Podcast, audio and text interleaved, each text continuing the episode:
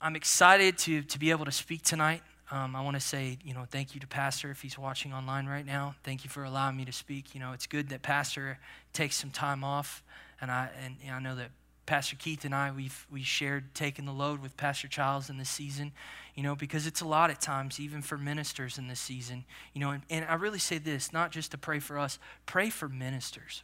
Pray for ministers all over the world, all over our country. I was listening to a minister recently, and he was talking about the amount of ministers right now that are dropping out because of discouragement. It's astronomical how many pastors are quitting, because this season has been either so hard on their church or so hard on them spiritually, mentally, and emotionally, and their hearts are just so downcast in this season. So pray for ministers, pray for pastors, pray for evangelists, pray for the prophets and the missionaries, pray for those people who are called into God's kingdom to do his work. I know that they need it. But again, thank you for being here tonight. We're gonna go ahead and jump into the message. And I titled this message, Confident Until the End. And our main text will be out of Philippians chapter 1, verses 3 through 6. And I was praying about what I was going to speak on, and I had some other ideas going into preparing for this night. But this morning when I woke up, I felt like the Holy Spirit said, you need to speak on this. And so I want to encourage you. Tonight, I want to encourage you. I want to encourage you in your faith. I want to encourage you in your heart. I want to encourage you in your spirit, because I know right now we need a lot of encouragement right now. We need that. And I know that the greatest place to receive encouragement is from the body of Jesus Christ. Amen? Because that's where true encouragement comes. When the Holy Spirit encourages you and when he stirs other believers to encourage you, it's something that's so great it can just carry you on. And so I want to encourage you tonight. So confident until the end. And before we jump into the text, I want to give a little context about the church at Philippi. It's important that we understand context so we can understand Scripture. And so first off, Paul is writing to the church in Philippi, and he's writing from prison. So he's in prison right now when he's writing this letter to them. But also you need to understand that Paul was the founder of this church along with Timothy, Silas, and Luke. So he had founded this church in Philippi, and the church was really established in a response to a vision that God had given Paul to go to Macedonia on a missionary journey and reach the people there with the gospel and share the gospel with the Gentiles. And so Paul visited these Christians in Philippi constantly. This wasn't something that he just, was a one-time thing, and he planned the church, and then he just kind of went on his way, and he'd periodically write. He visited there pretty often. He would go by and see the believers there. He loved them dearly. They blessed him at times. They helped him in times of need financially, especially when he was in prison. They came to his need in those times.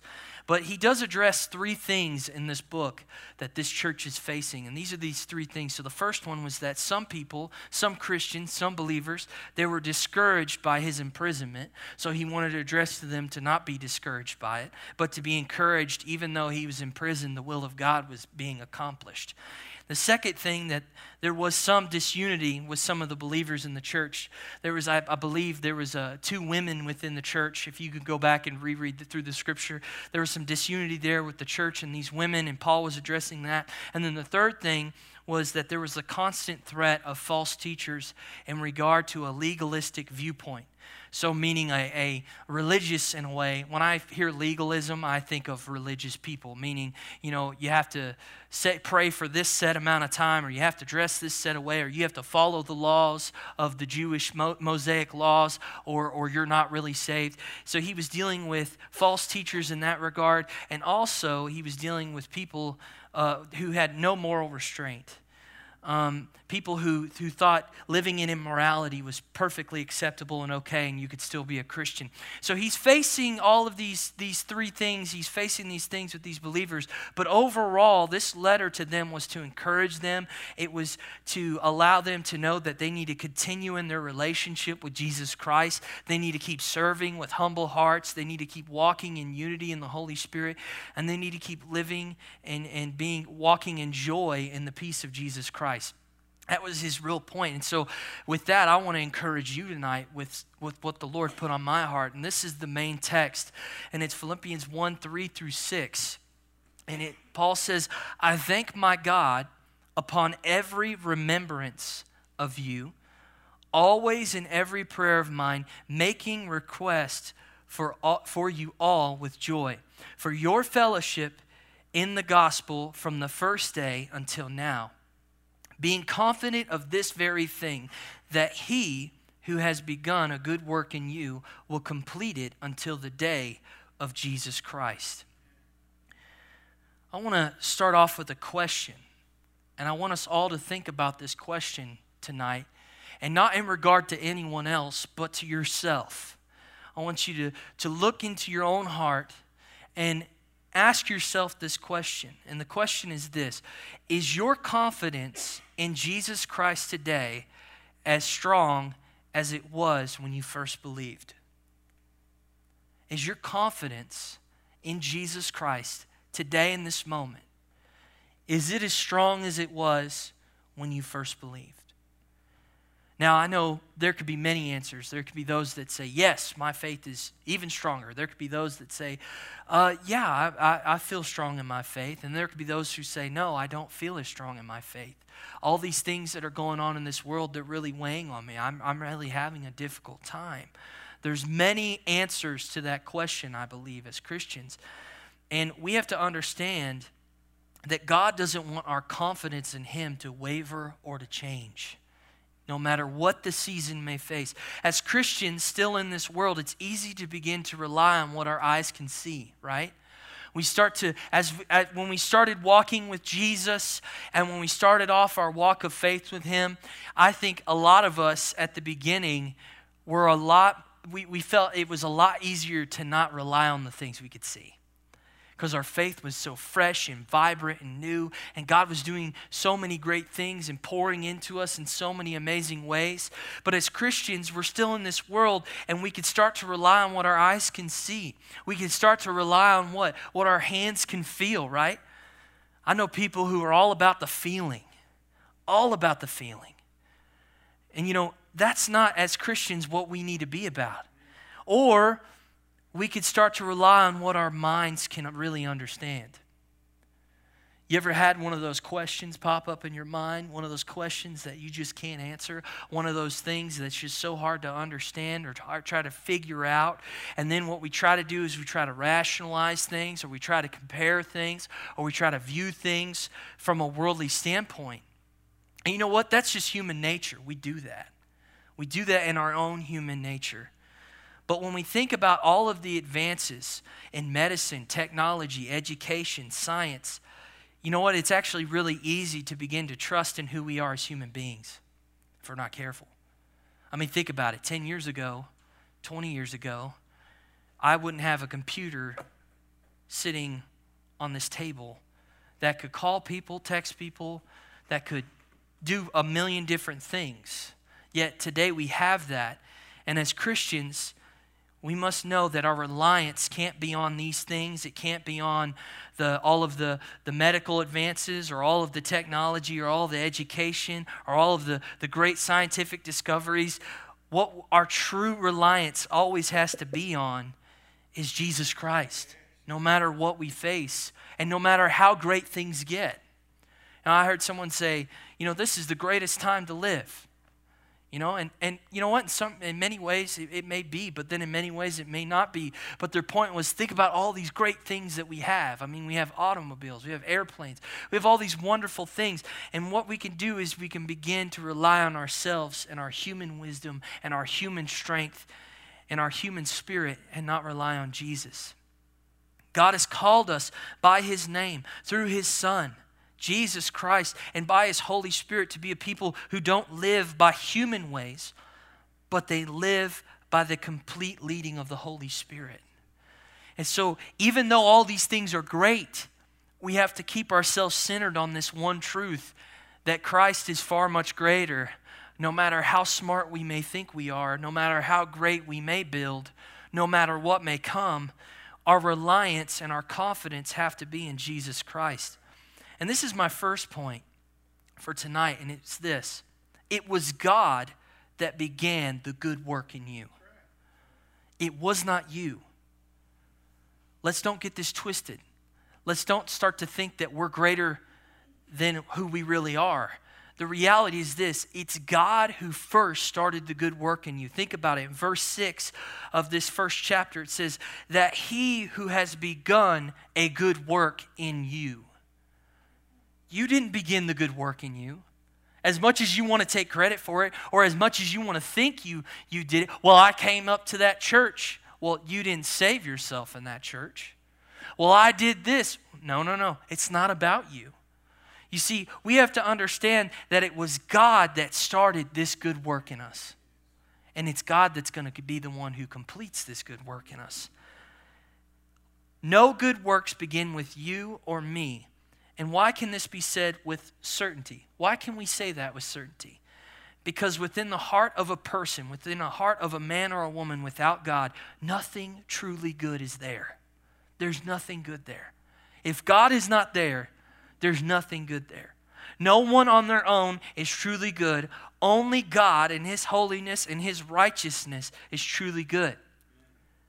But we can think that our hearts are good, and we can think that our hearts are right. But really, our flesh in itself, it only produces wickedness and sinfulness. That's all it produces. As much as we want to think we're a good person, either wickedness and our pride, or sinfulness and our selfishness, or immorality, or greed, and I could just keep going on and on and on. The list goes on. Our flesh truly has no good things in it, but why do we as human beings try to justify that our intentions are still good? Have you ever noticed that? We do that. We try to justify our selfishness. We try to justify our pride. We try to justify our greed. We try to justify our immorality.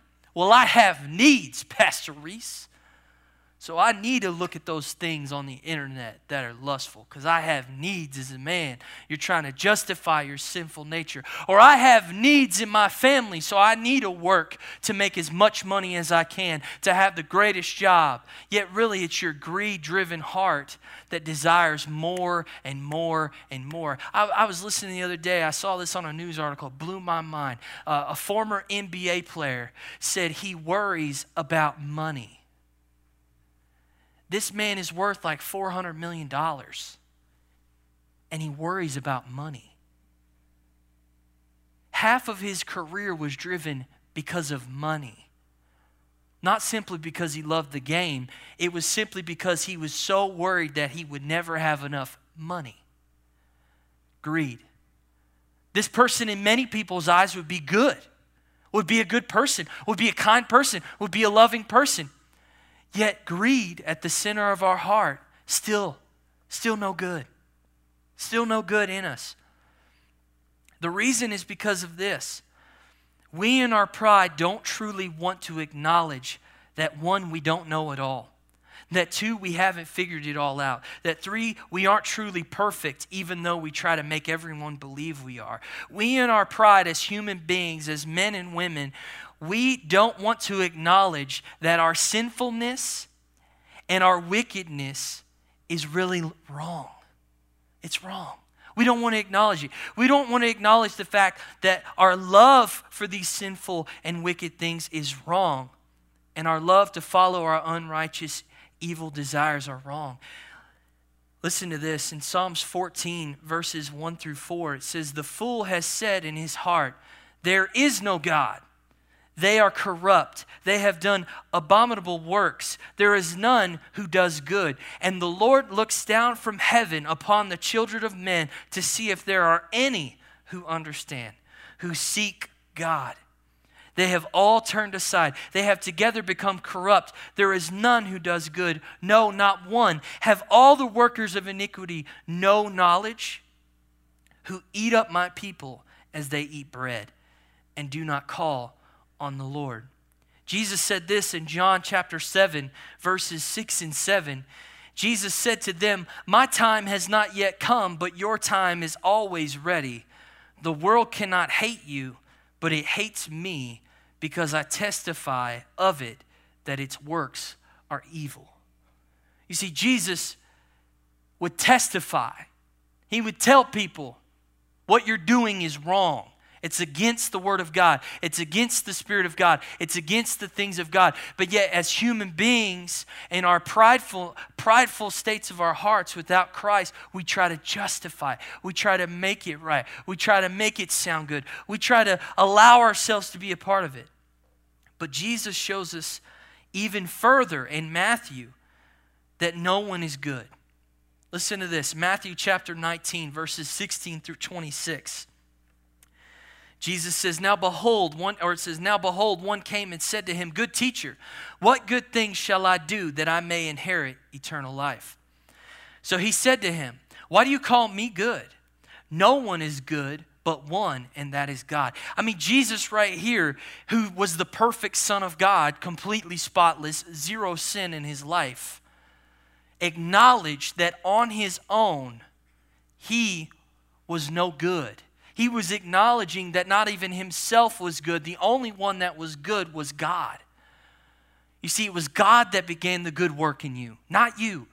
As much as we want to take credit, and it's awful that we try to, or we catch ourselves doing it, a lot of us, we have to understand that God is the one that does this good work. He goes on to say this, "Why do you call me good? No one is good but one, and that is God. But if you want to enter into life, keep the commandments." He said to him, "Which ones?" Man, this guy's zealous. He's like, "Which ones, Jesus? Which commandments?" He's wanting to know which ones he needs to keep. He's wanting to know what good things he needs to do. He's wanting to know if he's done them all. He's wanting to make sure he's checked them all off the list and that he's good to go. He went to church on Sunday. He went to the prayer meeting. He did this. He gave $5 to the homeless guy so he could eat some food. He did all these good deeds and these good things. So he's going, "Which ones, Jesus?" And Jesus said, "You shall not murder, you shall not commit adultery, you shall not steal, you shall not bear false witness, honor your father and your mother, and you shall love your neighbor as yourself." And the young man said to him, "All these things I have kept from my youth. What do I still lack?" Man, this guy's confident. Whew. I would like to meet this guy. He's confident. And he's talking to the Son of God, and he's saying, "Oh, I've already done all that, Jesus. I've kept that from youth. I haven't broken a single one. I've been perfect in all these ways. What do I lack?" I mean, if he only knew who he was talking to in that moment, to say, "What do I lack?" And then Jesus said to him, "If you want to be perfect, go and sell what you have and give to the poor, and you will have treasure in heaven, and come, follow me." But when the young man heard that saying, he went away sorrowful, for he had great possessions. And then Jesus said to his disciples, "Assuredly I say to you that it is harder for a rich man to enter the kingdom of heaven. And again I say to you, it is easier for a camel to go through the eye of a needle than for a rich man to enter the kingdom of God." When his disciples heard it, they were greatly astonished, saying, "Who then can be saved?" I mean, think about it. The disciples are standing around. Let's really put ourselves in this moment. Jesus is having this conversation with this man, and if I was a disciple, I'd be sitting here listening to this guy, and he's like, "Yeah, I haven't committed adultery. I haven't committed murder. I've always honored my father and mother." And he's like, "What do I lack, Jesus?" I mean, if I was him, I'd be feeling really inadequate right now. Like, man, this guy should be a disciple, not me. Like he's done all these things, and I can't do these things. Like, I looked at a woman, and I committed adultery in my heart. Oh, my gosh. I had lust in my heart. I one time got mad at my dad, and I called him a name. I wasn't honoring him. I mean, I wonder what these disciples were thinking about as they were watching this unfold. You know, no kidding, they said, "Then who can be saved, Jesus?" That's what they're like, because they're probably scared half to death sitting there listening to this. But Jesus looked at them, verse 26, and said to them, "With men this is impossible, but with God all things are possible." You see, the only way to truly be good and perfect and righteous, to be holy in the sight of God, is through Jesus. And we have to understand that there's a God in heaven who's created everything, and he sits on his throne, and he's called us all, every man. I've read it in Psalm 14. It says he looks down from the heavens to see who wants to understand. God is longing for people to want these things, So much so, he was scouring the land. He's looking from the heavens, and he's looking down, and he's seeing corruption, corruption, corruption. But yet he's still looking. It's not like God turned away and said, forget it. There's no point. I'm just going to sit on my throne. There's no reason for me to look. No, it says he's looking down. He's desiring for people to be walking in this.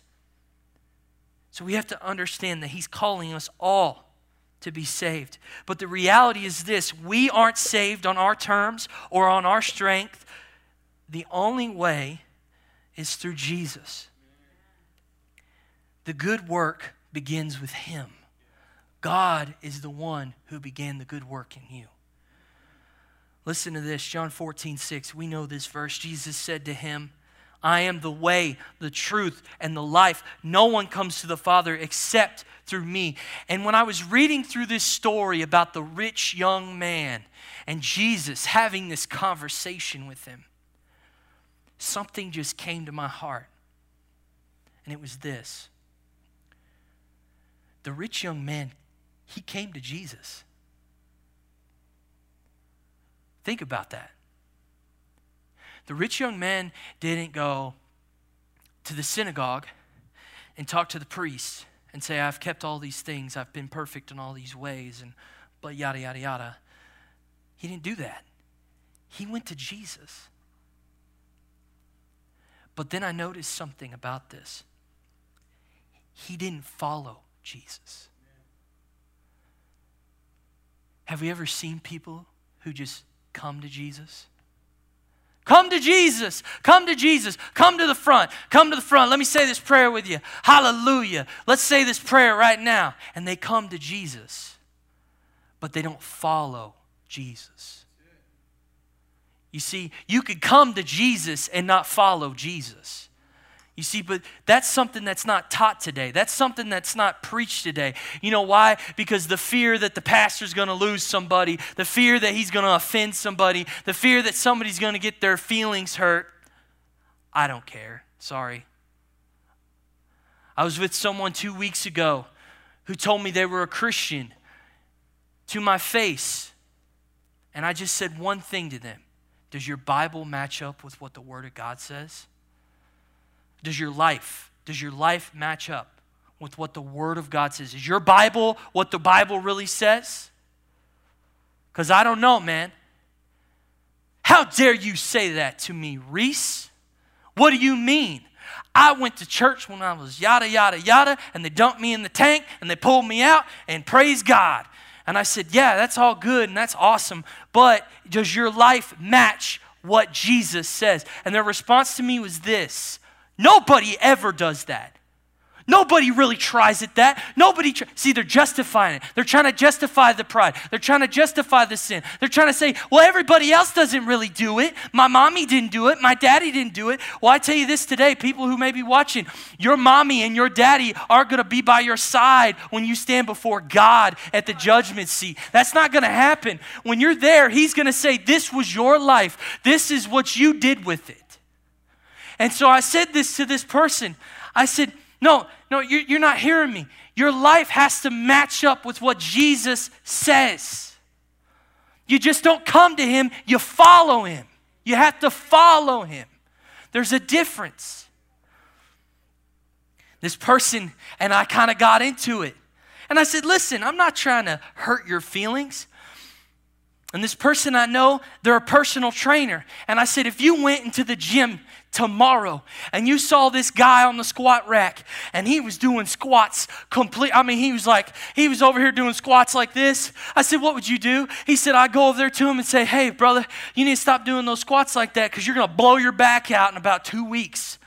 I said, well, guess what I'm doing, brother? I'm telling you the truth because you need to hear the truth, because just like God called Ezekiel to be a watchman, God has called all of us, even those watching, to be watchmen, to say, this is wrong. You're not doing this right. You need to know what Jesus says. The rich young ruler, he came to Jesus. He was at the feet of Jesus, but he didn't follow Jesus. We can't expect God to move in our lives if we don't choose to truly follow him. We can't expect to have eternal life without our lives being fully given to Christ. We have to truly believe. We have to truly follow Jesus with all of our hearts, and then we will be saved. I just can't know of Jesus. I have to know Jesus. I can't say, yeah, I know of Jesus. He's that cool guy where I go over there and they give me that fruit juice and that little piece of bread. It's awesome. You know, it comes in handy when I'm hungry. You know, no, you have to know the Son of God. You have to know that he's a living God. You have to know that he's a breathing God. You have to know that he is the great high priest who sits in the mercy seat. You have to know him. There's a difference. Our culture has lied to young Christians. And you know what? I was a part of that culture, and I know it to be true. I grew up going to the church. I grew up, they took my hand, they put me in the sun, have fun, Reese, have fun. I grew up, you know what? I learned all 66 books of the Bible in order, and you know why I learned it? Because I got to win a Nerf football. That means nothing. That means nothing. Parents, wake up. People, wake up. You can't just know of Jesus. You have to know Jesus. You have to know him. John chapter 6, verse 29 says, Jesus answered and said to them, this is the work of God, that you believe in him whom he sent. Jesus desires that we truly believe in him. Acts chapter 4, verses 10 through 12. Let it be known to you all, this is Peter speaking amongst the religious men who were the most religious people at that time. So here's Peter, the fisherman filled with the Holy Spirit, speaking to all the people who went to Bible college. And he says, let it be known to you all and to all the people of Israel that by the name of Jesus Christ of Nazareth, whom you crucified, whom God raised from the dead, by him this man stands here before you whole. This is the stone which was rejected by you builders, which has become the chief cornerstone. Nor is there salvation in any other, for there is no other name under heaven given among men by which we must be saved. Jesus has to be your cornerstone. He has to be your rock, your foundation. He can't be your buddy's foundation. He can't be your family's foundation. Jesus has to be your foundation, what you stand on. The beginning of the great work of God in your life is first coming to salvation. God is the one who started the good work in your life. It's coming to him through Jesus Christ. Romans chapter 10, verses 8 through 13. But what does it say? The word is near in your mouth and in your heart. That is the word of faith which we preach. That if you confess with your mouth the Lord Jesus and you believe in your heart that God has raised him from the dead, you will be saved. For with the heart one believes unto righteousness, and with the mouth confession is made unto salvation. For the scripture says, whoever believes on him will not be put to shame. For there's no distinction between Jew and Greek, for the same Lord over all is rich to all who call upon him, for whoever calls on the name of the Lord shall be saved. God is calling to all who are not saved through the gospel of his Son, Jesus Christ, to be saved, to be set free from the power of sin, and to come into the good work that he's called you to, and that is salvation and freedom from this world in Jesus Christ. God's calling to you. Maybe you're watching online right now and you've never received Jesus. Or maybe you're watching online right now and you've lived a life of religious duty and you've gone to church every Sunday, but yet your heart isn't changed. You have to not just go to Jesus, you have to follow Jesus. You have to surrender every part of yourself to Jesus, and you have to love him with everything in you. The second point is this. God is the one who will complete the work, not you. Stop trying to complete God's work. That's not your job. It drives me nuts. Too many Christians think that it's their job to complete the work. They think it's their job. They think that, oh, well, yeah, I'm a believer, and you know what, I'll just speak this into existence over and over, and I'll just kind of force this to happen. No. You don't force anything. If God doesn't want to do it, God's not going to do it. No matter how much you try to make it happen, it won't work. And too many Christians think it's their job to complete the work. No, it's our calling and duty to be the workmanship. We aren't God, and we are in control of all things. Listen to this verse in Ephesians chapter 2, verse 10. For we are his workmanship, created in Christ Jesus for good works, which God prepared beforehand that we should what? Walk in them. God is calling all of us, every one of us, to do a work. But that doesn't mean he wants you to complete the work. He's called you to do the work. He's called you to go forward. He's called you to step out in faith. He's called you, like we're called right now. What are we doing? We're trying to build a church up here on this hill. And yes, that will be completed, but it won't be completed by our ability. No way. It's going to be completed by God's ability, by God's hand, by God's power, not by our might. No, by the Spirit of the Lord. God has called us to walk in the works of faith that are in and through him. He shows each and every believer what they're called to do. God has a purpose for every person. He shows you, this is what I've called you to do. I remember when he said, Reese, I call you to preach. I was terrified. I thought, I can't do this. There's no way I can do this. Why are you calling me to do this? I can't even talk. I wanted to do a Moses and dip out and get somebody else to speak for me. I couldn't do that though, because God was saying, no, this is what I have called you to do.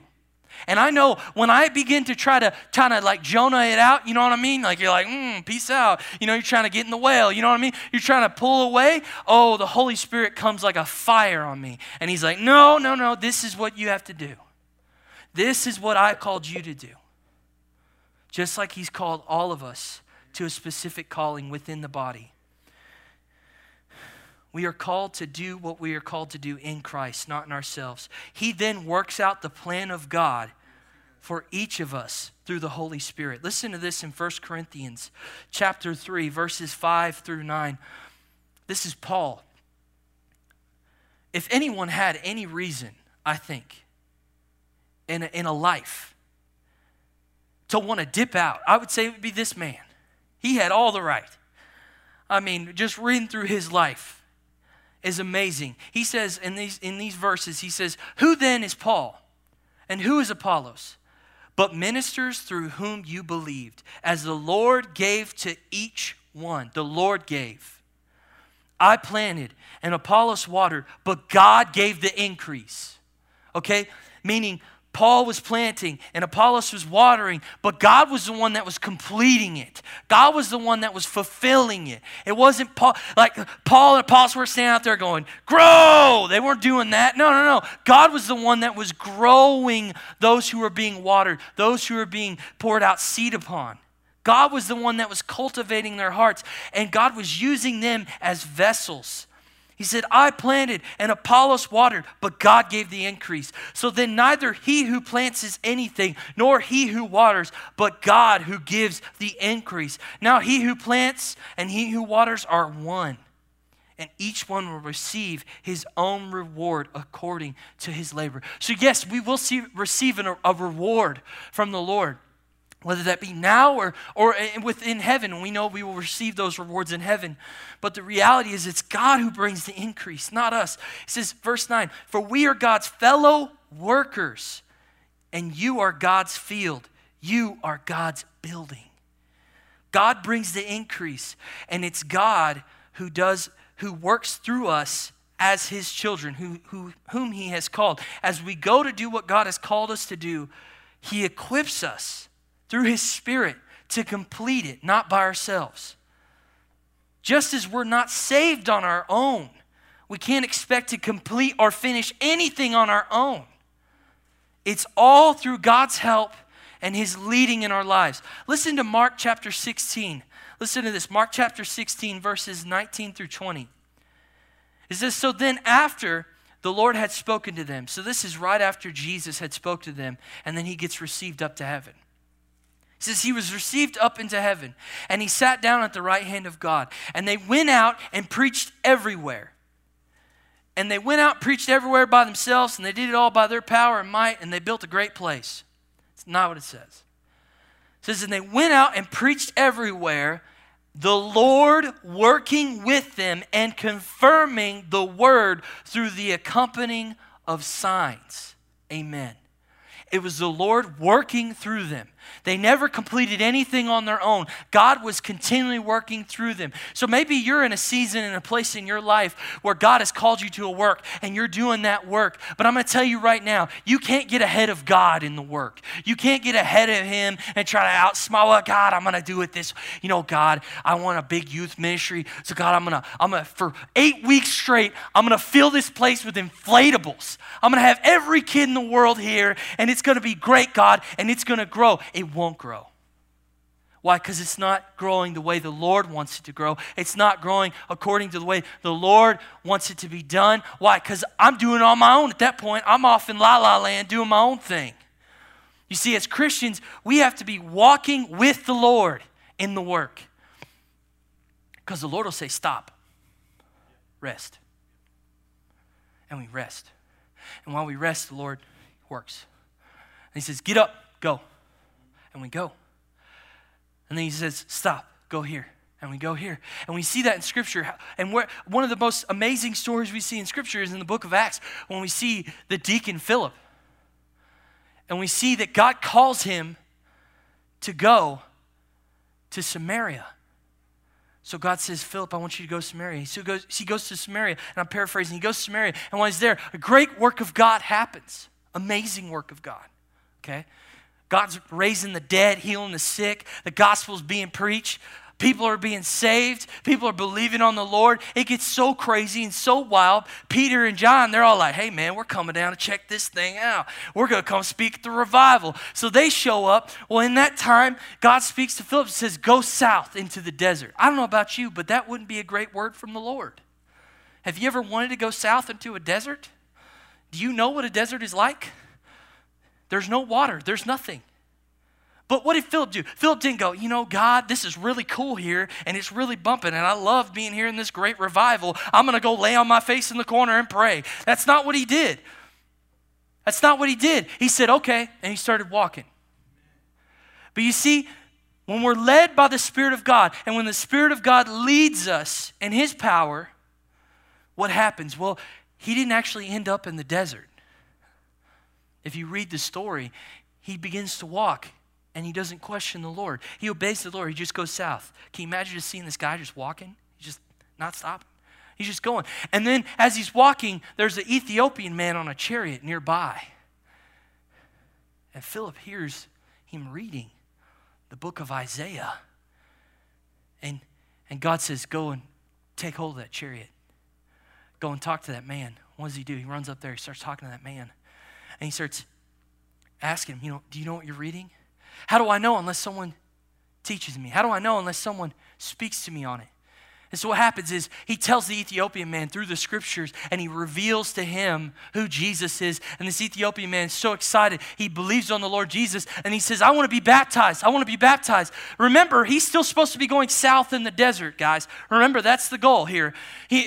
God just kind of gave him a little detour. And so he's over here doing this work with the Lord and the Lord's doing this work in the Ethiopian man. And Philip's like, hey, well, now's as good as any time. We don't have to wait till next Thursday to baptize you. I don't know why we do that. Sorry, that's just me. Anyways, we got to plan the baptism out like 8 months. I'm like, dude, let's just go out in a pond right now. Let's do it. So anyways, so he says, hey, look, there's a hole right over here with water. Let's go over here. So they take him over there and Philip baptizes him in the name of the Father, Son, and the Holy Spirit. And when he comes up, something amazing happens. It says, Philip was translated to a whole nother place. I mean, I don't know about you, but the Bible is cool. Somebody tell me the Bible's not cool? That guy just teleported somewhere. Holy Spirit just took him, translated him to a whole nother place. Yet remember, God said, go south to the desert. You don't complete the work. You don't complete it. You're just the tool. You're just the workmanship. You're just the conduit that he moves through. And when he says stop, you stop. I've been listening to that song, Spirit Lead Me. We've sung it before in here. And I love that song. If you say go, I'll go. If you say stay, I'll stay. Well, that's reality. That's how being a Christian should be. We shouldn't try to take hold of the buggy and just be like, yes, I'm on top. I have this. No. You don't have it. It's God. It's the Lord working through us. And the Lord, what did he do? He worked through the apostles. He worked through them. What did he do? They would preach the word, and through the Lord's power, the accompanying signs and wonders would come. The apostles would preach the gospel, and God would bring forth what? The birth of the church. God was doing something. God was creating something. He was moving and working. And guess what? They weren't trying to complete it. They were obeying the Lord. They were following him as he told them to go. If God desired to work through them, then he desires to work through us. But we cannot get entangled with trying to make everything work. Have you ever met someone like that? They try to make everything work. They try to control it all. They try to get like a cobra grip on it, and they just want to, no, it has to be this way. We have to sing this song. We have to do this. No. We have to listen to the Holy Spirit. We have to obey his leading and guiding. We have to walk with him, because he's the one in the end that will complete us. He's the one in the end that will complete the church. Do you understand? We're being built up into a body for the glory of the Lord, not for ourselves. And who's building it? God. God's building it. We have to be completely submitted to Jesus. We have to be submitted to the work that he's called us to do in this body, but also in ourselves, completely surrendering, understanding that even at the day of salvation, what happens? God fully completes us. I'm not fully complete right now. I'm still in this wasted away sinful body. But on the day of salvation, when I see the Lord, he'll say, you're whole, you're complete. It's the Lord that does that, not me. He perfects me. The third thing is this, and I'll hurry on this last one, it's 8:15. We must stay confident in Jesus Christ. Look at Verse 6 again, being confident of this very thing. If we look at that whole scripture and we reread it, let me go back up to the top. It says, being confident of this very thing, that he who has begun a good work in you will complete it until the day of Jesus Christ. What is our confidence resting in? What was Paul's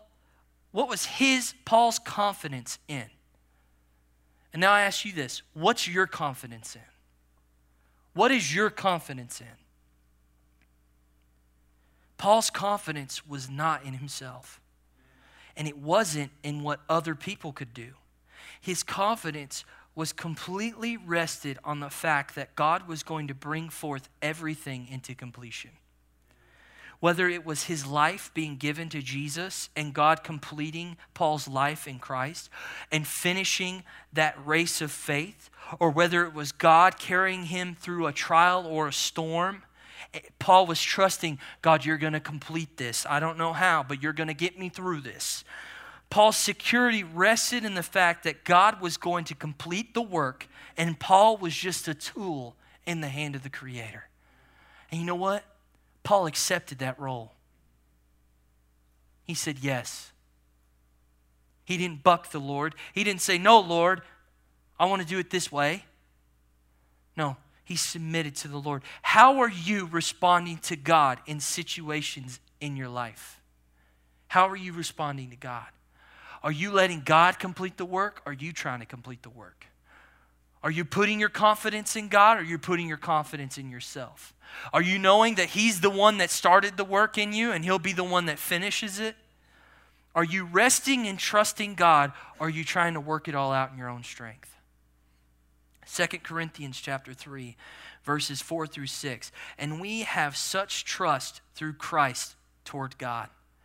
Not that we are sufficient of ourselves to think of anything as being from ourselves, but our sufficiency is from God, who also made us sufficient as ministers of the new covenant. So not only is Paul saying, my sufficiency in every way to be a good neighbor, to be a loving husband, to be a loving wife, to be a loving parent, to be a good person in this world. Not only is my sufficiency to do that in Jesus, but he says my sufficiency as a minister alone in the new covenant is from Jesus. How many of us say that today? I know there's a lot of people who can get into pride, especially in ministry. And if you're not careful, you go to Bible college and you think you know it all and you got it all down and you got the formulas and you know, I could pump out a sermon in 2 minutes. Well, that's great, man. Cool. But the reality is this. Are you obeying God? And is he being the sufficiency as you minister the new covenant? Or is it yourself? All of us are called to be ministers of the new covenant, to go and share the gospel. So our sufficiency just alone as a witness has to come from Jesus Christ. Not, and he goes on to say, not of the letter, but of the Spirit. For the letter kills, but the Spirit gives life. God is the one who gives us completely what we need in all times to do his will and to have complete confidence that he will come through for us in any moment, in any time. Look at Hebrews 13, verses 20 through 21.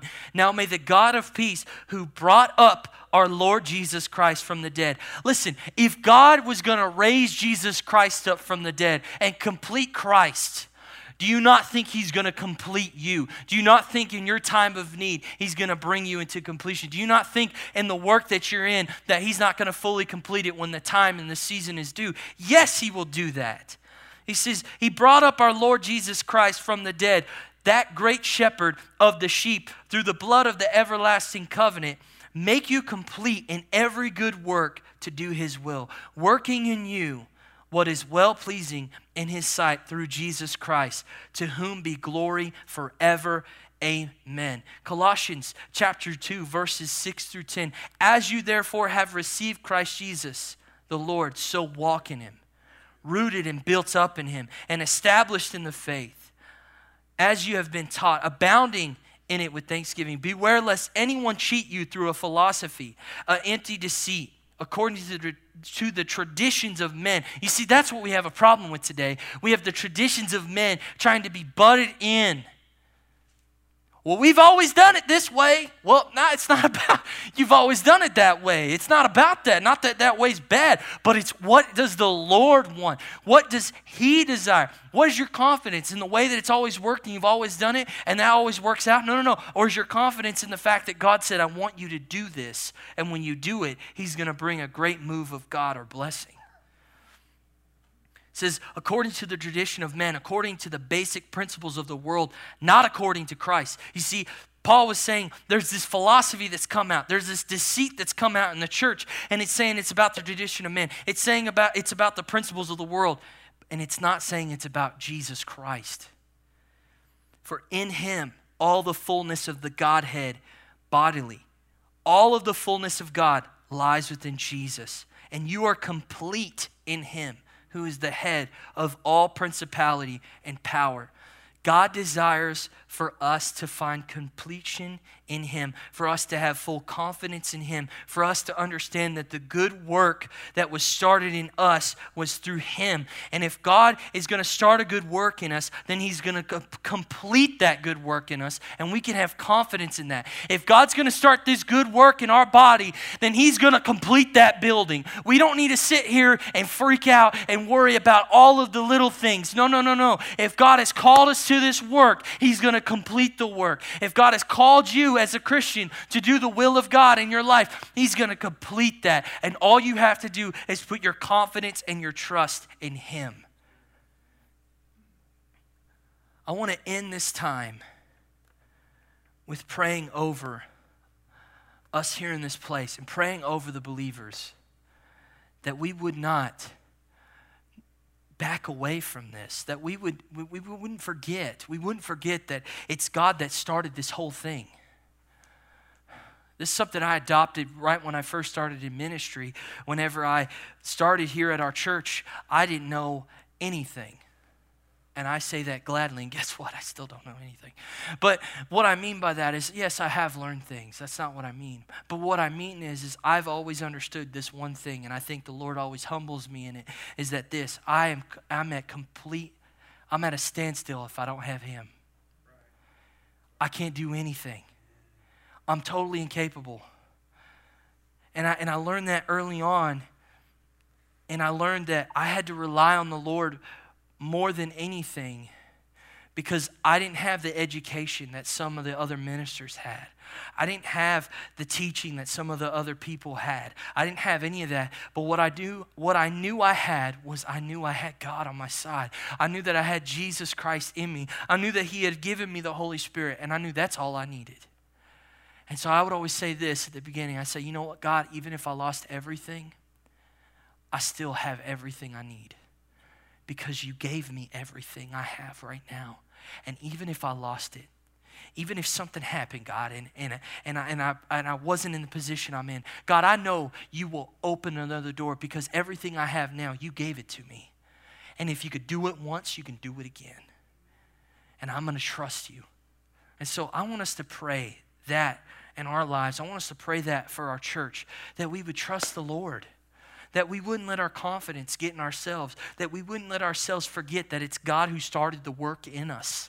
It's God who's going to complete the work in us, not us. It's God who said, Trinity Life Church, who formerly was Mesquite First Assembly of God, I want you to put a church on this property. I want you to do this. You know what? Yeah, we've gone through a lot. Our church has faced different difficulties and struggles, but you know what? We've always known and stayed true to this, that God has called us to the work and He's going to complete the work. So we don't need to worry about where the money's going to come from or how's this going to work out or if the dudes down at the place are going to like us. It doesn't matter. God's on our side. It doesn't matter. We're submitted to His will, and He'll work it out for His good. And we know that all things work together for good for those who love God, for those who are called according to His purpose. That's what we know. Let's pray this evening. Father, we come before you now, and we thank you, God, for your word. We thank you that in your word, Lord, we could put our faith, we could put our hope, we could put our trust, that, God, we know that you have called us to this work. And, Lord, not only have you called us to this work as this body, in this church, God, to go forth and to build what you've called us to build. Lord, you've called us in this work as individuals, as stones being put together in a temple, God, in your kingdom. You have called us all to the work of the kingdom of God, to go and to preach the gospel, to go and live lives of holiness and righteousness in faith in you. And God, we know that if you started this work in us collectively and individually, God, we know that you're going to accomplish the work in us. And all we have to do, Lord, is trust you. All we have to do is know that our full assurance is in you, that you are the sufficiency, that you will meet the need, that you will supply the words and the empowerment. Just like when the disciples, the apostles went out and they preached the gospel. Father, you came along and you accompanied them in the power and the moving of the Holy Spirit. It wasn't by their strength. It wasn't by their power. No, Lord, they trusted in you and they followed you. And Lord, you built the church that we see today and that is all over the world. So God, if you could do that, we know that you could continue to do that in this place and in your people. And so Lord, I pray that your people would be encouraged tonight to know that they have the God of the heavens on their side, the one who created all things that we see, the one who parted the Red Sea, the one who moved, Lord, the one who supplied water from yet a rock. God, we know that you could take care of us. And so, Lord, let our faith come alive like it's never come alive before. And God, let our leadership in this body be fearless, Lord, be fearless and bold, because what can man do against us if we have God on our side? And so, Lord, we say all this with this in mind. It's about your will, not ours. So God, let every single agenda we try to make fall. Let every single desire that doesn't line up with your will, Lord, cease. Let everything that we do, we say, we think, we breathe, God, be in accordance with your word and with your Holy Spirit and with your will for this church and for our lives. And we ask you to do this, Lord, in Jesus' name. And we trust you, Father, and we thank you, God. In Jesus' name we pray, amen. Amen. Well, God bless you all. Thank you for coming tonight. Again, we have service this Sunday, 9 a.m. and 11 a.m. We'd love to see y'all there. Y'all be careful going home. Thank you so much.